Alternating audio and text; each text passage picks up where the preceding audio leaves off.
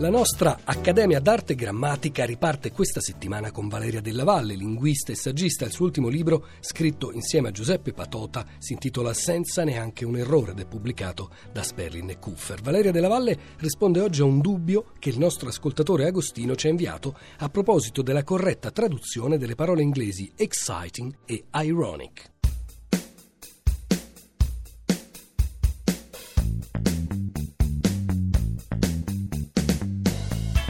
Exciting in inglese significa certamente emozionante. Eh, il dubbio, la critica dell'ascoltatore è nato da un, dalla visione dell'ascolto di un film eh, di Woody Allen eh, doppiato in italiano. Questo aggettivo, questo exciting, può essere usato con vari significati e sfumature, da eh, interessante a intrigante, eh, anche appassionante, affascinante non escluderei del tutto neppure l'estensione del senso della parola a eccitante, che invece è proprio la traduzione che l'ascoltatore critica. Eh, dico questo proprio per la possibile contiguità delle sfumature di significato, che naturalmente sono dovute solo e unicamente al contesto.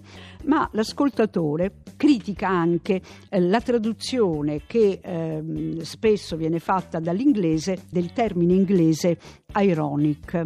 Um, non sono in questo caso del tutto d'accordo con uh, l'ascoltatore, perché non mi sembra che la traduzione da ironic con ironico sia da considerarsi del tutto sbagliata. Dico questo perché, per esempio, se andiamo a fare la ricerca non nei vocabolari eh, di inglese italiano, italiano inglese, che mh, forse non sempre riproducono eh, tutte le eh, sfumature di cui abbiamo eh, bisogno, però eh, andando a eh, consultare il glorioso dizionario della lingua inglese Webster, ecco che lì si dà per esempio come sinonimo di ironic si dà sarcastico, traducendo come l'ascoltatore suggerisce ironic con paradossale, si allude, si alluderebbe a qualcosa di ancora molto diverso, cioè a qualcosa di contraddittorio, di assurdo e mi viene il dubbio che questo non fosse il caso della traduzione